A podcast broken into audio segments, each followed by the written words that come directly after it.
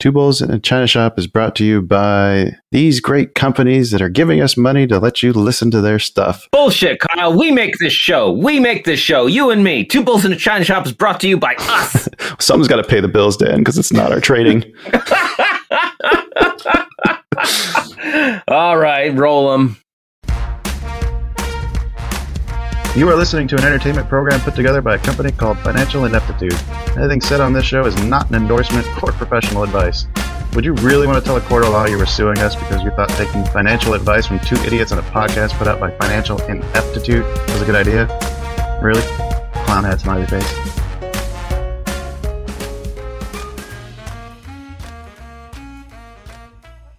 Hello and welcome, everyone. Welcome to the China Shop. We got another crazy, awesome, exciting guest episode for you today. I'm Shopkeeper Dan. With me, as always, is Kyle, creator of FinancialIneptitude.com. How you doing today, Kyle? I'm doing okay. I'm regretting buying lottery tickets on Nvidia earnings, but other than that, I'm, I'm doing ah. fine. oh yeah, that happened today. yeah, yeah. Oh, Did well, not do well. Who's our guest today? you know earnings are a lottery. Uh, we got I a know. great guest today lined up. We've got with us in, here in the shop Gordon Stein, personal finance speaker and author of the Cash Flow Cookbook. How are you doing today, Gordon? Hey, just doing great. Good to be here in the China shop. Try not to smash anything, or do. It's Yeah, you smash things. it up. It's fine. Gordon, why don't you uh, tell us a little bit about yourself? How'd you get in, so interested in uh, personal finance? Well, you know, my background's uh, engineering and an MBA, and spent a lot of years in high tech companies, sales, marketing, operations executive. But I've always been interested in personal finance and wealth building. And I've had a lot of younger people in large teams reporting to me. And very often, you know, at lunchtime, they say, Hey, how do you build wealth? How do you get ahead? You know, what do I do with my paycheck? How do I invest? All of these things. hmm And then um, I had this crazy event that happened. I stumbled on an idea of how to get car washes for free. Oh, really? And it just it's, it's kind of a, a nifty thing. now that it was really saving a lot of money. And then I found a way to slash my home alarm monitoring costs. So, you know, all told $50, not a big deal. But it just struck me how easy it was. And that led to this two year obsession to find the rest of the best personal finance hacks. So that's what I did. Found ways to save $13,000 monthly, reducing monthly bills by that amount. Wow, I don't even make that much a month. Yeah. That's my other book. Oh, is it? right. How to make enough so you can save enough. Right. Um, right. Right. I'm looking through your your uh, website, thecashflowcookbook.com, and I, I love the way that you have it structured. It's, it's- it makes it kind of fun. Like you're thinking of it in a completely different way, in a way that's more palatable and easier to digest. And then the the bite size breaking things up, like like you were saying, uh, that you've got tips on everything from thermostats to light bulbs to speed the speed passes, eye care. I'd love to save money on my eyeglasses. I, I probably will be using this one in the future. um, the wool dryer balls. How'd you figure that out, by the way? Sorry, how did I figure out what? Wool dryer balls? I never even heard of that. Well, it's interesting. Yeah, it, I just I stumbled into it on Amazon. You know, normally you buy these dryer sheets and you got to buy them forever. And uh, then on Amazon, I found these. I think they're Australian. They're little wool dryer balls. You buy them once, and you throw them in the dryer with your clothes, and it gets rid of the static. But you don't have to keep buying things every month. Mhm. Not that that's going to save a fortune, but lots of the other ideas um, are really quite dramatic. You can save hundreds of dollars a month. I would say typical reader of the book would save somewhere between a thousand and two thousand dollars a month. But the key is minimal effort, minimal sacrifice. Yeah, no clipping coupons. And well, none of that. No, you know, you make me laugh with that when you see these people with their ideas on money saving. There, there's a book that came out, and some of the ideas were just preposterous. You know, make your own cleaning supplies. Oh, You Jesus. know, I don't want to make my own cleaning supplies, or you know, put tinfoil on your windows to reduce your air conditioning costs. I don't know how you see outside, Mhm. or you know, you're going to drive around five grocery stores. That stuff is just nonsense to me. That also gets the police after you because it looks like a meth lab. That's exactly. So, one of the ideas, one of the ideas to to easily free up this cash flow without all this hassle. So that that interested me and pulled the book together and and take a look at you know you apply these savings to incremental investment hmm and the results are just dramatic. You can just accelerate your wealth. Huh. So how did you put all this together then? Like what resources did you use to even find all this stuff? Well, it was about two years of research. I had people making contributions to my blog. Uh, I did a lot of online research, a lot of canvassing of uh, people who've done well financially. And it started as a list of these ideas. And then I put them into a spreadsheet with, you know, what would be a low and a high monthly savings. Then I looked at the future values. So if you invested these monthly savings at 7% over 10, 20, 30 years, what would that add up to? hmm And the numbers were just astronomical. So I took the whole thing to my accountant and I said, Hey, where's the math errors in this thing? He went through.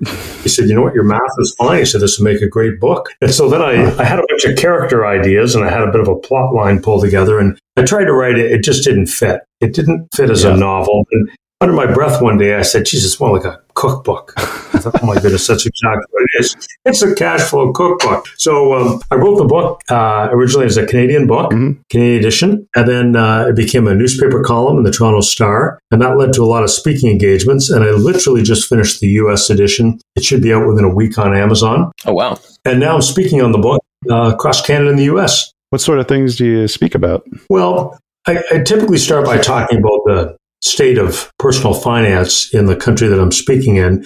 And in both Canada and the US, it really is shockingly bad. You know, here in the US, 64% of Americans will retire with less than $10,000. Mm. Really? And It's really shocking. And the average wealth at retirement in both countries is about $200,000. I didn't realize Canada was that far behind. It- They are, yeah, as well. I know the U.S. carries a lot of credit card debt and has trouble savings, but very similar in both countries. So it's a big opportunity there. And, you know, using a handful of the ideas in the book, the average person could double or triple that, those numbers easily. So I just think it's a big opportunity. I'm very passionate about helping people with their financial wellness. That's wonderful. That's wonderful. What What do you find that the uh, the biggest obstacles are to overcome for people that that need to get their financial state repaired? Yeah, I would say the television. Um, it probably it probably takes about ten hours to implement, you know, a handful of these key recipes from the book, and most people just feel they don't have the time, which to me is shocking because you know if you take 15, 20 minutes, a half an hour, and you free up 100, 200, 300 dollars a month, that goes on forever. hmm Um, and people say they don't have the time to do that. And you know, it's really shocking. I think you have the time. The average Canadian American watches about 20 hours of TV a week. So if you can just give up a few episodes to add a million dollars to your wealth at retirement. I think that's a big deal. and only once too, right? but you know, I mean, uh, I don't know. It's hard not to watch that Letterkenny and some of the other great programming they have. Didn't they have Red Green Show? Was that theirs? Red Green. Haven't heard that one in a while, man. Oh, that's such a good show. With all that. Look, I need my shows to distract me from how poor I am. I don't have time to save money and not be poor. Uh, I assume that you also covered uh, the cable costs, like how to cut cable costs. That's one of the ones that I see a lot of people talk about. Yeah, I think there's you know there's a lot, and sometimes people focus on the wrong things. Some are pretty obvious, like there's you know things that you can shop, and there's so many tools out there now to quickly shop car insurance, home insurance, life insurance, all those kinds of things. Mhm. And then there's things that you can conserve on. You know, your electricity bill, gas bill. There's some easy hacks to improve all of those numbers. But what's really interesting is um, then there's the disruptive kinds of things, like switching to YouTube TV as an example instead of cable. It's a, uh, something you talked about. And then there's a number that are just kind of stealthy. You know, credit score is a really interesting one where Hmm. most people don't know their credit score, but those reports are often riddled with errors. and your credit score swing your total interest cost on a loan by 70%, Whoa. and it can swing the cost of your car and home insurance by 30 to 50%.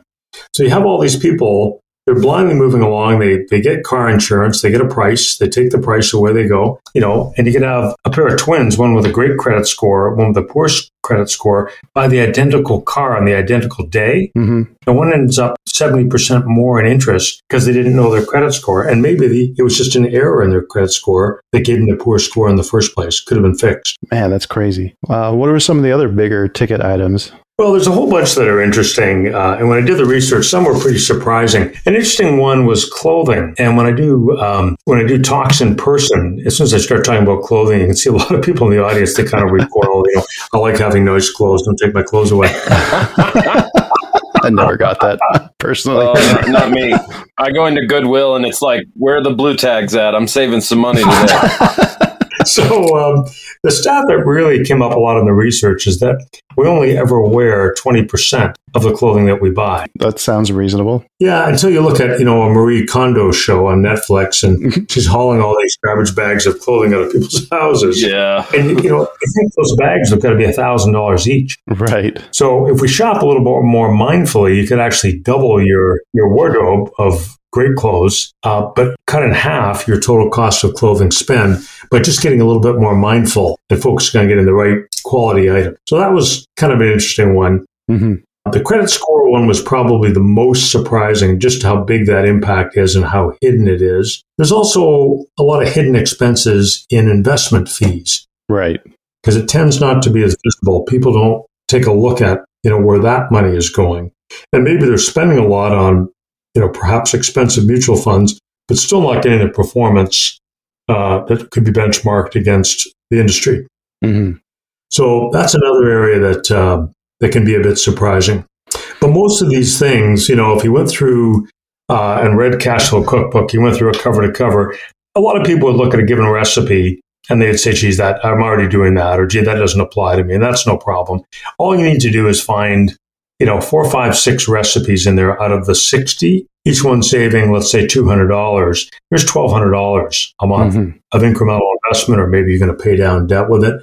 So it's kind of book one of personal finance. It's a great way to really see are your expenses in check. And the whole premise is minimal effort, minimal sacrifice, not about giving up things that you love.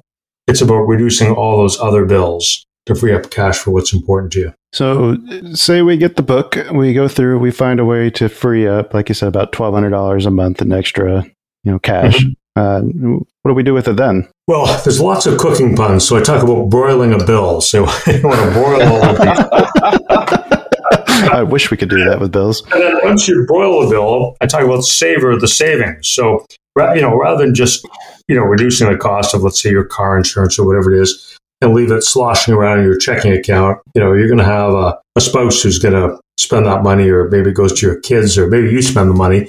So, better is right away you commit it to something meaningful. So, maybe you're going to up your car loan payment, or maybe you're going to increase your contributions to your 401k or your Roth IRA, uh, or get it locked into your company um, share purchase plan, something like that. So put it to a good purpose right away. You didn't have the money before, and better that that money is helping you than going to, let's say, the car insurance company or the cell phone company. That's something that I've always tried to preach to to people. Well, nobody really listens to me though, but um, like anytime you get a raise, like uh, you don't expect the raise, you've been living without it. Uh, just put that into your savings until you can get your savings rate up into a point where you're comfortable with it. That's it exactly. I call that lifestyle inflation. There's actually a recipe in the book on that. Oh, really? Um, and that's a really powerful way uh, to start to build wealth. You know, you get a raise of whatever it might be, you get a 6% raise. Right off the bat, you want to allocate some portion of that to increasing your investment. Otherwise, it'll just get gone and that lifestyle will just keep creeping up. Keeping up with the Joneses huh? I think that's probably one of the more expensive. It's it for uh, one of the more expensive things that people have to deal with. You know, your neighbor gets a nice new lawnmower, and then suddenly you're looking at your old one, and it doesn't look as good anymore. Now, now you got to get one to keep up. Yeah, I don't know if lawnmowers are maybe the most exciting example, but there's there's something there's something in what you're saying for sure. I'm only speaking from experience. I was talking to my neighbor about mowing my lawn. And he was looking at mine and was like, hmm, "I need a new one." Oh, that's it. yeah, life, life imitating. No, wait, that's ah, that's not the right pun. Never mind. Art imitating life. I suppose that kind of fits, right? That's, close that's enough. what art is, Kyle. mowing your lawn, mowing your lawn. Mowing your lawn. Yeah. Do I see that you do some work too with uh, with students? Yeah, I've done some speaking uh, to student groups, colleges, and universities. I had a really interesting one uh, recently. One of my wealth advisor clients, I spoke to all of his clients to help them free up more cash flow for investing and do a lot of that sort of thing. And it turns out he's a Boy Scout leader, Mm-hmm. and he was chatting about his, his Boy Scout troop. And I said, hey, what about doing a financial wellness talk for them? Because I like to do a few every year that are, you know, kind of pro bono, helping people out. Mm-hmm. So we said, yeah, great. Why don't you, why don't you do that to the troops? So we, uh, group of 11 to 17 year olds. And, and my wife said to me, she said, make sure you go really slowly. They're 11 to 17 years old. Like, don't be flying over their heads. so I kind of regrouped my talk a little bit. And, uh, you know, they were all there in their troop uniforms and a bunch of dads who were the, you know, troop leaders and whatnot. And uh, it was just a great night. We were, I don't know where we were, in a church basement somewhere.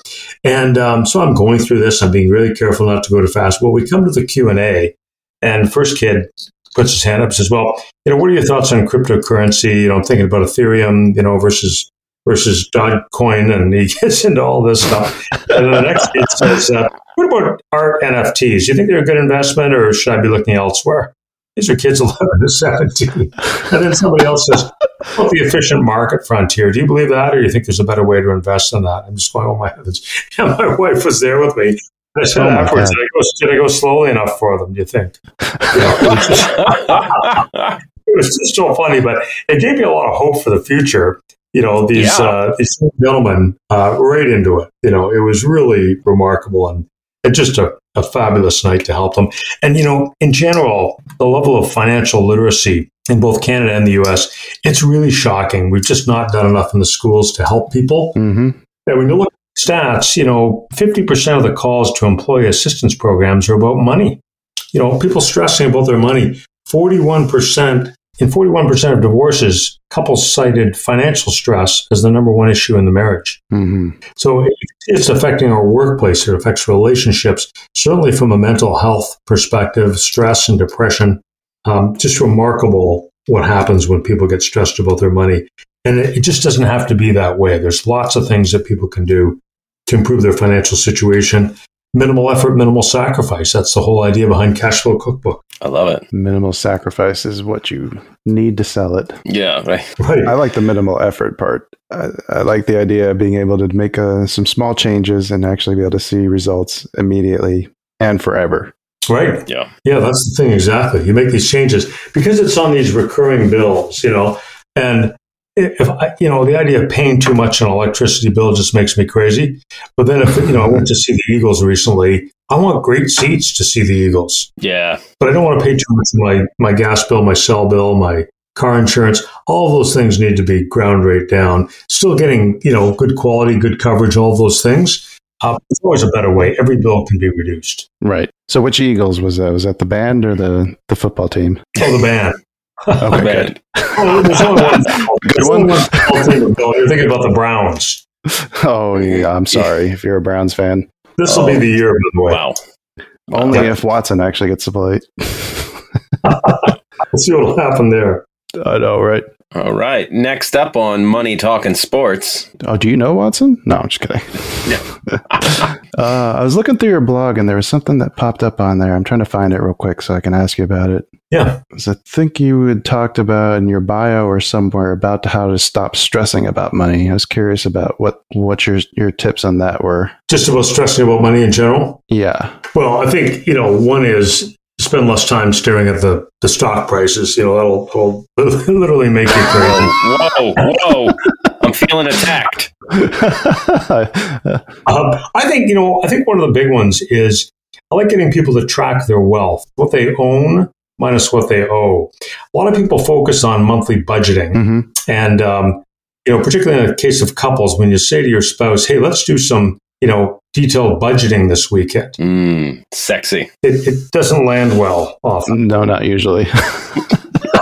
And if you move from that, you know, I mean, if you set a budget, let's say you say, okay, we're going to spend uh, $600 or less on a car payment. If you go to a car dealer and say, you know, our budget's $600, well, he's going to get you into a, you know, a Porsche Turbo on a 200 month loan or something. right. You're still making your budget, but you're really not doing your wealth any favors. So I think wealth is, you know, it, it kind of tells you the truth about where you're at. If you want to lose weight, you got to look at your weight. If you want to build wealth, you have to look at your wealth. And most people have no idea. So just making a simple schedule, you know, a cocktail nap, napkin, a piece of paper, an Excel spreadsheet, or you can go to the utilities section of cashflowcookbook.com, download a free template. and just set this thing up. What do you own? You know, you've got a car, you've got houses or whatever. And then what do you owe? You've got credit cards, you've got mortgages, all of these things. And you just look at the difference and just track that. I think it's really worthwhile to track that every month for a year, then go mm-hmm. to quarterly or yearly after that. But then you really start to feel differently about your money. You realize that, hey, we're on a good path. You know, some people are actually negative. You know, maybe you get out of school, you got some student loans, whatever the case may be, or you got a lot of debt. But is it moving in a good direction month after month? I think when you do that, that dramatically lowers your stress because mm-hmm. then you start to get a picture and you say, okay, I'm actually improving our wealth. And if you have that wealth, it gives you opportunities. Maybe you want to take a year off, you want to retire early, you want to switch careers, you want to join the family business, build a school in Nepal, whatever it is. But when you have wealth, you've got some options, you've got some choices. And I think that is where you get de stressed about your money. And then what about budgeting then? Well, I think you can do the budgeting. I like um, a slightly different approach. I talk about uh, I talk about beautifying your banking. And so a real simple change for people to make is often, particularly with couples, they'll have one big joint checking account and the two paychecks go in there and everything comes out. And you never know where you are. There's recurring bills coming out. You go for dinner out and then things get overdrawn and then you forgot about the mortgage payment or the taxes, whatever. I think a better way to set it up is you have two bank accounts, one that pays all those recurring bills mm-hmm.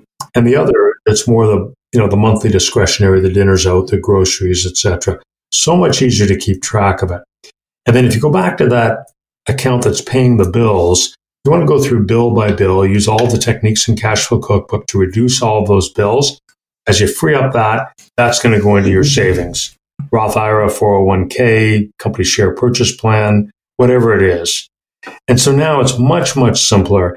And then the whole notion of budgeting, all of those bills are what they are. You're going to grind them down. You're going to free up those savings. And then over in your sort of regular checking account, that's more the discretionary things. And once you've gone through the recurring bills, then you can sort of shift your attention and look for ways to, you know, reduce the cost of vacations and groceries and those sort of day to day things. Mm-hmm. I think it's simpler and cleaner than trying to set a budget. Inevitably, one category is going to go over. The dishwasher breaks, wasn't in the budget. Kid loses a whole bag of hockey gear. Oops, wasn't in the budget. so it, feels a bit futile to me. But if you're tracking your wealth and you set up your accounts in that way, I think it's a simpler way to manage your money. I feel like kids should be their own line item. a few line items. Uh, yeah, most of the line items. Yeah, I think we just had one of our one of our kids just moved out, and I think our food bill got cut in half as soon as she left. Oh wow! How is that possible? because it's not like we only sit around and eat, you know, craft dinner and hot dogs. yeah, we still like to eat, you know, decent. Just ah, oh, you never realize how much a teenager eats. Yeah, they, they do for sure. it's right, right when they're launched, right? 18 years of debt. There's some benefits. There are some ne- benefits. Ne- never turns into an asset, always a liability. well, yeah, I think the goal is to have them take care of you when you're no longer able to, to function as an adult. That's that's the dream. That's the that's the plan. Yeah, don't count on, don't count on that. Okay, I know. if you're stuck in a home, it's either that or you hope that they make it as a you know musician, rock star, or professional athlete. Right. One or the other. lotto ticket. Lotto ticket on yes. your kids. All right. That's why you have as many as you can. Yeah, there you go. Increase your odds. Good lord. we are off the rails, sir. a little bit. Uh, let's talk about credit card debt a little bit because that's something that uh, I think a lot of people struggle with, especially with um, you know the lockdowns and everything else that's been going on. Yeah. Um, like what's the best way to try to pay that out or get yourself out of debt when you find yourself you know suddenly on the wrong side of that? Yeah it's a big one. And you know it just keeps going and going. Like all this sort of micro payments now just about everything you buy online there's always an option oh do you want to just you know pay for that at only you know seven dollars a week instead of actually paying for it? Right. So the marketers keep getting sharper and sharper and you, you know they they build up this emotion where you know, you just have to have these things, and then they look cheaper on payments, and there's just it's an endless battle uh, against the consumer. And you know, we don't get any more sophisticated as consumers, but the marketers keep getting more and more sophisticated, and credit is just the tool of choice. So, you know, I think one of the best things is to really go goes back to that wealth chart because then you're going to start to see that debt in there And if you take a look at, you know, what are you paying in interest on these cards, it's really remarkable. You know, I mean, even if you're just floating, say, $3,000, a lot of people um, not paying cards off every month, that is one of the first things you really want to tackle. Mm-hmm. And people say, you know, I don't have the cash flow to pay off the card. Well, obviously you can slow down spending. But the other thing is you can free up money in all these other areas that we're talking about and use that to pay down the cards. So I think there's no easy way to do it, but you really have to have the discipline. Often people are, are spending on their cards, they're sort of chasing these points on the cards. And one of the 1st mm things to do is take a look at, you know, a quick bit of math. I mean, typically a card will pay out something like one and a half percent or one and three quarters percent um, as a reward. And if you just take a minute, go back and take a look at your spending for the year. And first of all, did you get enough rewards to cover the cost of the card? If the card has a right, and most people don't do that piece of math. They get all excited. They're going to be going to Bermuda every week, and, and in fact, they don't have enough spending to do that. And, and sends them to use the card, and then this interest is just absolutely toxic. And just to you know take an example of it, you know, credit card interest easily 24% right now. Mm-hmm. Now, if you were in a 50% marginal tax bracket, that's the equivalent of the opposite of a 48% government bond, if you think about it. It's a sure thing. There's zero risk. Mm-hmm. You have to pay the money back, right? Think of the debt as being the opposite of an investment. And you have to pay it out of your after tax money. Mm-hmm. So if you make a dollar and you know after the taxes come out for argument's sake you end up with 50 cents you're not paying the, the debt out of the dollar you're paying it out of the 50 cents at a 24% interest rate so there is no move you can make in anything you want to do in your finances that's better and more beneficial for your wealth than paying off your credit cards that's absolutely number one number two um, well number two i think is is uh, freeing up cash like we've been talking about mm-hmm. Uh, and you know they, they tie in together. So as you free up the cash, you've got money to pay down the debt. Usually, people say, "Hey, do I pay down my debt, or do I, you know, try and increase my investment?" Um, and that you'd have to look at carefully because you have to look at your tax rate and you have to look at you know what kind of expected returns you're going to get. But I could tell you without looking at anything, if you're carrying that credit card get debt, you want to get rid of it. Yeah, it's very rare you're going to find something that's going to return you reliably more than 24%. That's the key right there. After tax, return you 24% after tax. Mm-hmm. That's the key. So, you know, I would say the order of operations, you know, most personal finance books, they start off by saying, well, you want to save 10% of your gross income. Then you want to invest that in real estate or stocks and bonds or whatever. But they miss the part before that. Where do you get the 10%? Right. And it's interesting, you know, if I talk to people earning $50,000 a year, they say, geez, yeah, I don't have the 10% uh, for anything because we're just too tight in the budget. What's interesting is when I talk to people making $500,000 a year, they say, yeah, no, I just don't have the 10% because we're just too tight on the budget. So yeah. it happens at all income levels. So freeing up that cash, um, I think is just critical. You know, it's really about rewiring your brain. You know, people get so excited about things and this sort of endorphin rush of buying a new thing. But if you follow the emotion all the way through, that endorphin rush runs you know, it probably drops in half by the time you get the thing home. Mm-hmm. And then when the credit card bill comes, it actually spins to negative. You're saying, what was I doing? What was I thinking? Why did I do that?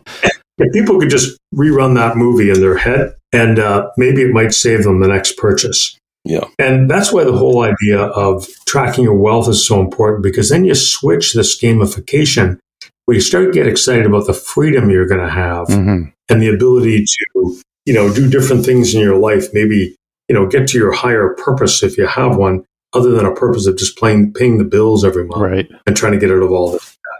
So I think that's where the transformation happens. I've always been of the mindset of paying cash for any large purchases. So that means if I don't have the cash to pay for it, I have to save for it. And a lot of times, what ends up happening is after I've saved for it, I decide I don't really want it that much anymore. Yeah. I'd rather have the money in my bank account to go do something else with. Right. Yeah, the cooling off period, I think, is a really good idea. And, you know, it comes back to this business. The marketers just get so savvy and they get us so worked up about these things. At the end of the day, you know what? They're really just things and they don't really give you lasting pleasure. Mm-hmm. You know, if you compare it with, you know, a hobby or an interest or something you're excited about or, you know, being outdoors or spending some great time with your family or kids or friends or whatever, or away from them. Right. Yes, depending. Well, I, I love that saying. Friends are God's way of apologizing for giving your relatives. nice. Oh, I love it. Yeah. Anyway, I think that's that's the thing on, the, on that credit card debt. I wanted to ask you too about emergency funds, um, Mhm. and if you cover that in uh, any of your topics. Like, what do you prioritize over when you're dealing with debt and you don't have an emergency fund? Which one is more important to try to solve first? Yeah, I mean they're they're they're both really important. I mean, uh, some of the financial writers will say the first thing you do is you want to establish that emergency fund, um, and there's nothing wrong with that. I think that's pretty good advice. Uh, if you look at the percentage of Americans who can handle even a four hundred dollar kind of shock to the system, it's really low. Uh, most Mhm. people have a hard time with even a four hundred dollar thing. So, hence the value of the emergency fund. I just don't know if it's the best place to start because it's really not that rewarding. You know, let's think about this emotionally. You, you carefully squirrel away a bunch of money and you've got your thousand dollar emergency fund. Well, you know, that's not that inspiring. That's why I like to start with broiling a bill. hmm You go after a bill and you free up some money with it. You know, it takes you 15 or 20 minutes and suddenly you've got another, let's say $200 a month. Now, a good use for that, depending on your situation, might be to set up your emergency fund so you don't have to go into debt when the dishwasher breaks. So Mhm. I think it's a good idea. I would just start with this idea of, you know, broiling a bill first. Then you might want to use it for that. Now, I would say too, though, if you're swimming in credit card debt, um, I don't know if the emergency fund is actually your biggest priority. I might be inclined to, you know, pay off that uh, credit card debt because it's it's accelerating or it's decelerating your wealth the whole time. If you can pay that debt off, um, you know, you're freeing up that interest, and, and then you can really start to save an emergency account or whatever your other wealth goal is.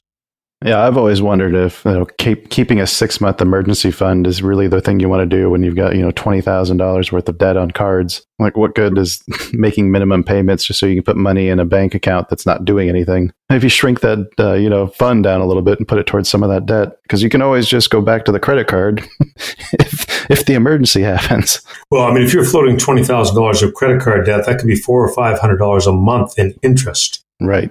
So, you know, are you really going to set your money aside in an emergency fund when you've you're paying out four or five hundred dollars a month in interest? hmm I think your priority in that case is you got to get that card paid off. I would agree with that too. Uh, what are some of the other? You do a lot of these speaking engagements. What are some of the, the the common questions that people come to you with? Well, I'm often surprised by some of the questions. You know, people ask me things like, um, "Is it better to put money into 401k or into stocks?" And Mhm. I, you know, I, I, in many cases, I'm I'm surprised, and it really highlights the need for more financial education. Because, of course, a 401k is like a container; it's a place where you can hold things like stocks. It's not a 401k or stocks kind of a thing. So, um, you know, that comes up a fair bit. Um, you know, a lot of people say, "Hey, I'm really late in the cycle. I'm late." Getting ready for retirement. I'm now 50 or I'm 55 years old. I've really not saved much, if anything what do I do now? That one comes up quite a bit. Mhm. And, you know, I think all situations are salvageable. They say, is it too late to start saving? Well, you know, the best time is when you're 12, and the second best time is right now. You know, so there's no time to be wasting. But pretty much every situation can be salvaged. I had a gentleman uh, who reached out to me. He heard me speak somewhere. He was from Kansas. And, you know, he said, Look, uh, here I sit. I'm 50 years old you know, making about $100,000 a year. And he hadn't saved anything for his retirement. And he felt that he was right to the wall on his budget. so I just said, hey, you know, why don't you send me your, your budget, where you're spending your money? So we went through, we identified a handful of things. He freed up about uh, $500 a month. Again, minimal effort, minimal sacrifice, just using ideas from the book. Mhm. and, um, you know, he started investing that. He put that into his, he had a matching 401k at his company and he hadn't contributed to it. Mhm. So here you have this terrific opportunity. We were companies that could you're going to contribute. He didn't take that free money because he didn't have the cash flow. So we freed up the cash flow, got into this contributory 401k, and he was on track to retire with about a half a million dollars. Wow. Now that's not a plush retirement, but it's a whole lot better than nothing. Yeah. Especially if the average was what did you say, ten thousand? Well, the average is about 200,000. I guess it depends on which average you're using, right? Because you probably have a bunch of people with millions, and then you have the rest that are sitting around 20, right, 30. Yeah. yeah, you have to look at the, the median. Yes. You know, versus the you're going to get a very different number. But I think I mentioned before, you know, 64% of Americans retire with less than $10,000. Yeah. And that was the fate that this gentleman was headed for. You know, we did some really simple things. We reshopped his car insurance. I think his cell coverage. I think he did have errors in his credit report. So we got all of that fixed up. And then that eventually, uh, he was able to use that to lower his loan costs. So it was all these kinds of stealthy things. We didn't really change his you know, he could still go out for his coffee. He could, you know, go for lunch, whatever he wanted to do. Um, but it made a big, big difference. And talk about change in his level of financial stress. Mm-hmm. Um, just dramatic and also easy to do. The minimal effort thing that you get, because uh, I think that's what stops a lot of people from even starting is because they have this picture of themselves sitting over the Sunday paper clipping coupons and not being able to go out to dinner ever. Uh, you know, just having to to live life like a prisoner in your own house. And that's not necessarily the case. And sometimes, you know, you look at some of these things and they really can be dramatic. I mean, one of the ones that's interesting is this idea of bringing your own lunch. Now, a lot of people turn their nose up. I'm not going to start, you know, packing lunches and all that. But, you know, the savings on that easily $12 a day. And that's just versus, mm-hmm. you know, kind of a fast food lunch. So, you know, 20 working days in a month, let's call that $200 pretty easily. Yep. So a young person starting off in their career and look at the future value over 40 years, 7%, um, that adds up to more than a half a million dollars just by packing their own lunch. Oof.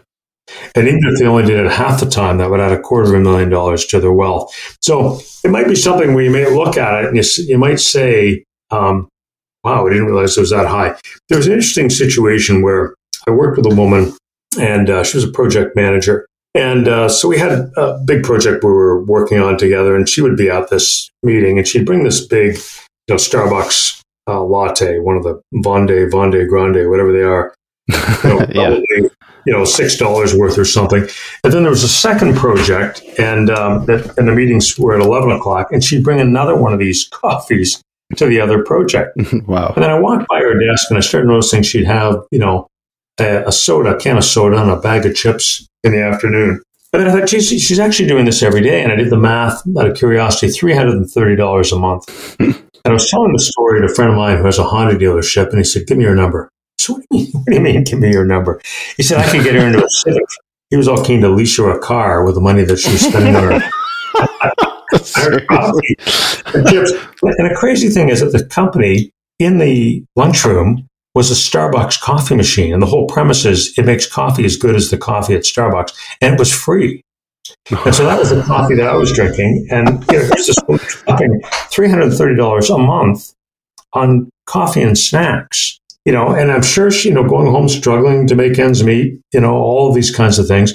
And people just don't have the awareness of just a different way of doing something and just adding up some of these things uh, in their life and just seeing the impact because maybe they want to go ahead and stay with their coffee and snacks or whatever. Um, but at least understand what the cost is and what that would, how much that would change in your wealth. Right. right. That is incredible. It is incredible just how these little things just that. I think you mentioned micro purchases. I think there's a whole South Park episode on on people uh, playing those cell phone games and going underwater just from yeah. You know, 50 cents here, a dollar there. And then next thing you know, you're, you don't realize how much those things add up. Oh, yeah. Yeah. Just building some awareness. I think it really changes things when you have the awareness. I did. I did see one of your blogs last year was talking about uh, dividend stocks and inflation. Do you mm-hmm. Do do you invest in the market and and have strategies that in the cookbook? Yeah, oh, of course I do. well, I don't in the in Cashflow Cookbook. I don't talk that much about investing, um, but I think I'm an advocate for most people of having a wealth advisor. I think the, the emotional part is just too difficult. Um, if you if you look what happened a couple of years ago when COVID hit. Mm-hmm. And the market's plunged by 30%. It takes a pretty steady hand to not say, oh my goodness, I'm going to lose everything. I've got to get out. And then, of course, we all know what happened. And then the markets came roaring back, and you would have missed that ride back up again. Mm-hmm. So I think for most people, uh, particularly once you have a bit of wealth together, having a wealth advisor is a good idea. Um, I will say though, I am a fan of uh, dividend stocks. You know, I'll just give you one example. And this is in, by no means uh, to be taken as financial advice. You know, consult your advisor and all that. Yeah, Right, right. absolutely. That's that's our whole show. yes. well, then we're on the same page. But you know, it's interesting. Um, prior to this big mess, I invested in uh, something called ABM, and they're one of these dividend kings. You know, forty years of uninterrupted dividends, and they do really mundane services for companies. They do all kinds of you know custodial kinds of things, and you know just different operational kinds of services for companies. Anyway. I think I bought it before this big mess for around, you know, $45. And it's got a yield, um, not a huge yield, about 1.672%. So it's a, a long time dividend payer, and they Mhm. very reliably increase their dividends every year. And through this whole mess where things, you know, plunged dramatically, it's now trading at, you know, $47. Like literally nothing happened. It just keeps plugging along. And so many of these dividend payers are like that. You know, I bought some Lockheed Martin a while ago, hmm figuring, you know, the world's not becoming less dangerous. you know, that turned Right. out to be prescient. But, you know, I mean, they're selling to the government. How can you miss, right? Yeah. Long term Yeah, dividend payer, you know, again, paying 2.6% yield or so, um, you know, a reasonable price earnings of 19.8. And, you know, they, there's a guaranteed market for what they have. You know, we're not going to need fewer drones and fighter jets and all those kinds of things. You know, even you take another example, you know, people um, I get excited about things like Altria, you know, Yeah. tobacco company, and they're morphing their business. But you know what? It just keeps on going, keeps paying out the dividends. 6%. Hey, Actually, 6.8 now. Jeez. I've got some Sunoco, you know, yielding 8%. hmm Fabulous. You know, we're going to be in, um, you know, petrochemicals for, for quite a while. I mean, we will move off them, which is a good thing. But in the short term, you know, it's what the country runs on. And plus chemical or uh, uh, plastics. You need oil to make plastic. That's something a lot of people, Oh, people just think graduate. about the gasoline. Like, uh, like there's a lot more things that oil gets used for than just gas. Yeah. Right. It's, you know, and, and I'm all about clean energy and that's fantastic. But, you know, for now, this is going to be here for, you know, for a period of years for sure. It's not going away overnight. Or even things like pharmaceutical companies, you know, AbbVie, hmm There's another one that's done really well. So, you know, what are these things that are kind of on trend, that are established blue chip companies, paying good dividends, long histories of rising dividends? You know, I think those are those are great investments through thick and thin. I'm a fan. hmm I would agree with that, especially when you don't have to think about it. Uh, who was the uh, the the person who came up with the idea of using dividends to like pay your bills? Um, God, who was that? Marvin was talking to us about that. Who was, was that? Marvin? That was Marvin. That's the thing he does. Yeah. Ah, where he he would basically uh, Yeah. invest in his utility company, and then once he got the dividends up high enough from the return on his investment, he would just use that to pay his bill. Yeah, I mean, I did a blog post on something like that. Um, you know, people are always complaining about the, you know, the price of iPhones. You know, I'm a big Apple Mhm. fan. You know, iPhones, oh my goodness, they're so expensive. And I see people just buy the stock. Right. You know, and if you would have bought, if you would have bought some Apple stock, you know, I don't know how long ago I started buying it, 20 years ago or something. pick a day. yeah. Last and, you year. know, it goes up and down like anything else. But over the long haul, you know, if you had yourself, I don't know, $10,000 of Apple stock, $20,000, you'll quickly get to a place where you can buy a new iPhone every year, take that out of your Apple stock, uh, and it'll just continue on growing. So, you know, why worry about the price of it? Get on board with these companies. You know, people are fussing about, you know, the prices of things. Well, be an investor, be an owner hmm and then you know you're less fussed about if the if the price of iPhones go up, I cheer. Right. It's helping my Apple. right. Changes your attitude, I think. Uh, yeah, I could see that. What are you guys investing in now? uh, investing, uh, we're more trying to trade. Okay. So Yeah. yeah, we look for shorter term swings, um, market movements. Uh, I've been focusing on futures lately. Mhm. Uh, Dan, you've been trading indexes like the SPY and the Qs. Yep. Yep. Uh, I do have some long term holdings. I have things like Salesforce, um, Altria, like you mentioned, uh, some stuff like that in my long term portfolio. But Uh, those I don't really touch. Yeah, I think there's, you know, I mean, there's a lot of, I'm always interested in some of these longer term trends, you know, hmm like the metaverse to me is quite interesting. Right. And, um, you know, there's so many plays on that. You know, if you're going to metaverse, you're going to need cloud. So if you want a cloud, you're going to buy it from either Amazon or Microsoft. Right. So, you know, I hold Amazon and Microsoft because either way I view it is if you want cloud, you got to come see me, Yep. right? It's like this bridge keeper motion. Yep. Some of these, you know, and, and, you know, things that are utilities in both the literal sense of the word, you know, gas, electric companies, those kinds of things, guaranteed markets, or ones that are utilities in the technology world. You know, I don't know, you know, which cloud company, I, I don't know which uh, SaaS company is going to win. I just know they need cloud. Right. you know, and they need a data center and all of these kinds of things. So I like that sort of bridge keeper philosophy. I think that's a really powerful one in investing. I like that idea. Yeah. in that yeah. case, too, I didn't be looking more for probably a sector or an ETF that would be in that uh, rather than trying to pick a single stock. Because you know, a lot of people that ask you the questions, they don't have the time to actually dedicate to learning about all these different companies. So just Right. buy a sector fund and not even worry about it. You can do it that way too, Mhm. you know, or some of the infrastructure things like Brookfield, you know, where they, they own the dams and the bridges and the toll roads and all those kinds of things. And you just sit back, you know, you don't really don't care who wins and who loses. Right. You know, it's that bridge keeper idea. You've got to cross the bridge or you're selling Yep. bullets in war. It doesn't matter which side wins. You're the bullet salesperson. Except with better ethics, hopefully. we, we like the analogy you're the guy selling the pickaxe during the gold rush. yes, Right. that Yeah. Yeah, that's an even better one. That's that's I think where it all began. most of the miners didn't make any money, but the shopkeepers, boy, they sell the pickaxe to the guy who shows up wanting to go make a fortune, and when he busts out, he'd buy the pickaxe back for half price and sell it to the next guy. Right. well, it's funny. I was uh, I was out west. We were heading out to do some tree planting in my college days, Mhm. and uh, we're sort of camping on the way out there to to do our tree planting. And we ran into these guys, and they're at the stream, and they've got these pans. And I, I said, "Jeff, they're panning for gold." So we go chat them up about it. They explain the process. Anyway, ten minutes later, we had all four hubcaps off our van.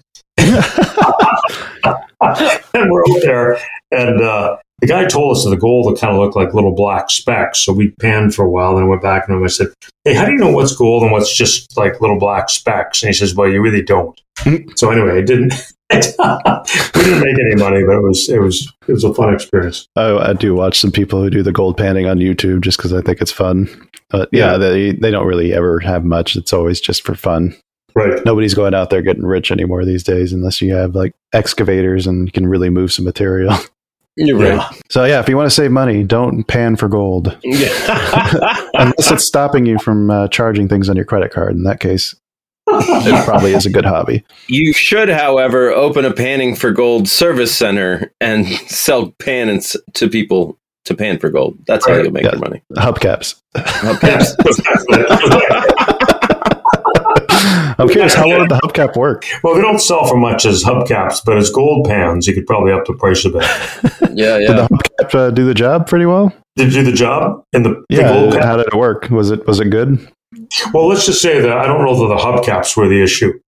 It Oh, could have okay. been.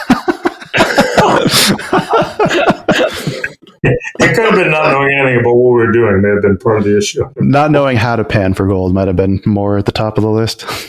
Yeah, I think that's. I'm really lazy. I'd want to just hang a big magnet over the, in the stream and just check it every couple of weeks. Except gold's not magnetic. Not All you get is iron. don't don't tell them that you're going to upset them. If you want to mine for iron, that'd be the way to do it. there goes all my gold dreams. Thank you, Kyle. Uh, actually, you need a special magnet, Dan. Let me check the shop. I think I might have what you need. You might have a special magnet for sale. Okay, Yes, thank the you. special gold magnet. Thank you. Does it come with its own tinfoil hat? yes, and a hubcap. Sweet. And a hubcap.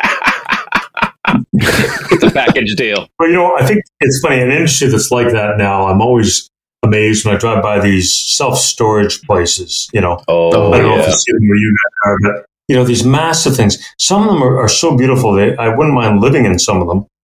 I think some people do. Well, it plays on it plays on psychology. You know, you don't want to give up your stuff because it's your stuff. hmm You know, you see people get divorced and they got a house full of furniture, so it won't fit in their new place. What do they do? They go get themselves a storage locker. three, four hundred dollars a month, and they put all this stuff in there. And they don't reason. They don't say, well, if it doesn't fit in my new house, it probably won't fit in the house after that either.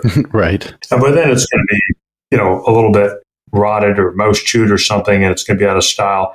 And meanwhile, they're paying three hundred dollars a month. They don't even put the thought into it. I'm just amazed by this. I'd rather be the owner of the self storage business Right. than somebody renting, uh, you know, a box in there. Yeah. The other one is gyms. You see gym like uh, commercials like trying to like get you to open up a Gold's Gym or whatever the other you know names are. Uh, like that business has always baffled me. Like, oh, I'm going to pay you, you know, twenty dollars a month to come over here and and run in place when I could just run to the gym and be done. Yeah. like, well, you know, or I think about this, you know, these body weight exercises, hmm all kinds of YouTube channels telling you what to do, and you, you know, your body comes with its own gym if you think about it. Yeah, yeah. That just we just tried yoga recently, and like that's no joke. that's a real workout. Isometrics. So that's a good No one. weights needed. I tell you, an app that I'm into these days um, is this BitGym. I don't know if you guys have tried it. Uh. uh but it uh, it's quite clever. You put it on your iPad, and uh, if you have a, a spinning bike or a treadmill, and it senses your movement, so it can tell how fast you're running through the camera. Uh huh. And you can be in, you know, wherever you want to be. You can be in Belize or Austria in the rivers, or you can be, you know, in a mountain in Tibet. They have all of these different backdrops, um, and it speeds up the faster you go. Huh. And it really is terrific. You see different parts of the world. You can turn on the guided tour or turn it off. I don't get any commission from these people, but I just think it's a really slick way to work out. I think it's something like uh, $8 a month. Huh. Pretty cheap way to see the world, get your workouts in. It's a fun idea. Cheaper than a gym. Yeah. Cheaper than a vacation, and healthier. That's it exactly. All you need then is Uber Eats to get you the uh, the food, the local cuisine. Right. They may have to travel a little farther than anticipated. oh, Gordon, uh, this has been it's been a lot of fun chatting with you. Um, if you want to uh, let the people know where they can find the book, Yeah, sure. Um, so, Cash Flow Cookbook. There's a Canadian edition uh, up on Amazon. The U.S. edition will be up there by the 1st of June, 2022, depending on when you're listening this. It's uh, imminent on its way. Um, and it's got 60 different recipes in there for freeing up cash in every category of spend, from housing, transportation, food, household, lifestyle, and financial. mm-hmm. So everything you spend money on, there's a better way uh, to do it. And uh, it's really minimal effort, minimal sacrifice. Great way to build some financial wellness. Uh, so look on Amazon for Cashflow Cookbook, and you can also go to cashflowcookbook.com where you'll see my blog posts, all kinds of other tools and ingredients and utensils, lots of bad cooking puns. And uh, Right? you can find out how to reach me. And if you're looking for a speaker, I work with uh, wealth advisors to help their clients free up cash. I speak at conferences, colleges, universities, uh, what have you. So love getting the word out, love helping people with their financial wealth. before you go, Gordon, I got to ask you, uh, what's the difference between the Canadian and U.S. version? Uh, about five dollars. yeah. The, um, there's, there's there's some differences. There's some cultural differences. There's some math differences in the way things like mortgages are calculated, and then there's difference in the financial instruments. So 401ks in the U.S. are like an RSP in Canada, Hmm. as one example. And then there's a few recipes that are different as well. So, for example, you know you have universal health care in Canada, so there's not Yeah. way nifty ways to save on uh, healthcare deductibles, whereas that is an important thing here. Um, Right. In some, in some cases, the savings are bigger. You know, here in the U.S., I did a blog post on how I saved 94% on my prescription drugs. hmm And you can save in Wow. Canada, you just can't save 94%. So that was a pretty remarkable one. That was $100 a month of savings. Uh, really, really simple to do. I've got all the details. So you're saying the U.S. is better for saving? The U.S. is getting overcharged US more, so there's the- more room to oh. save. Yeah, No, I'd no, there- we there's more room, there's more swing on most things in the US. Also better comparison engines. Uh, So you can more quickly compare things like car insurance, home insurance, life insurance. Um, there's more opportunity here, quite honestly. go Colorado. No, sorry. oh dear. Okay, uh, Dan, you want to wrap us up before I start Yeah, bashing Canada, Absolutely. which is like half our listener base? half our listener base. Yeah. thanks for thanks for tuning in, everybody, making it to the end. Uh, really special, warm thank you to you, Gordon, for coming on the show. This has been a wonderful conversation. Really glad to have you. Hey, my pleasure. Happy to come back anytime. Thank you for the tips too, by the way. Yeah, and when you write the book on how to save or how to earn fifty thousand dollars a month, uh, Yeah. yeah. we'll definitely get you back for that one. I'm just on. I'm just on uh, the podcast rating here, giving you guys a five. As soon as I'm done with that, I'll start on the next book. Thank you. well, thank you. Thank you, sir. All right, folks. Uh, we'll be back at you soon with another regular episode. But until then, happy trades. Goodbye, folks.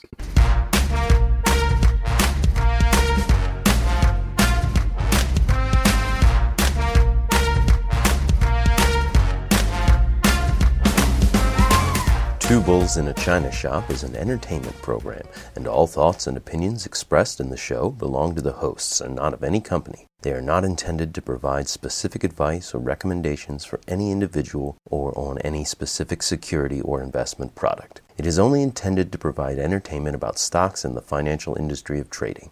If you make trades based on what you hear in this show, you assume all risks for those trades.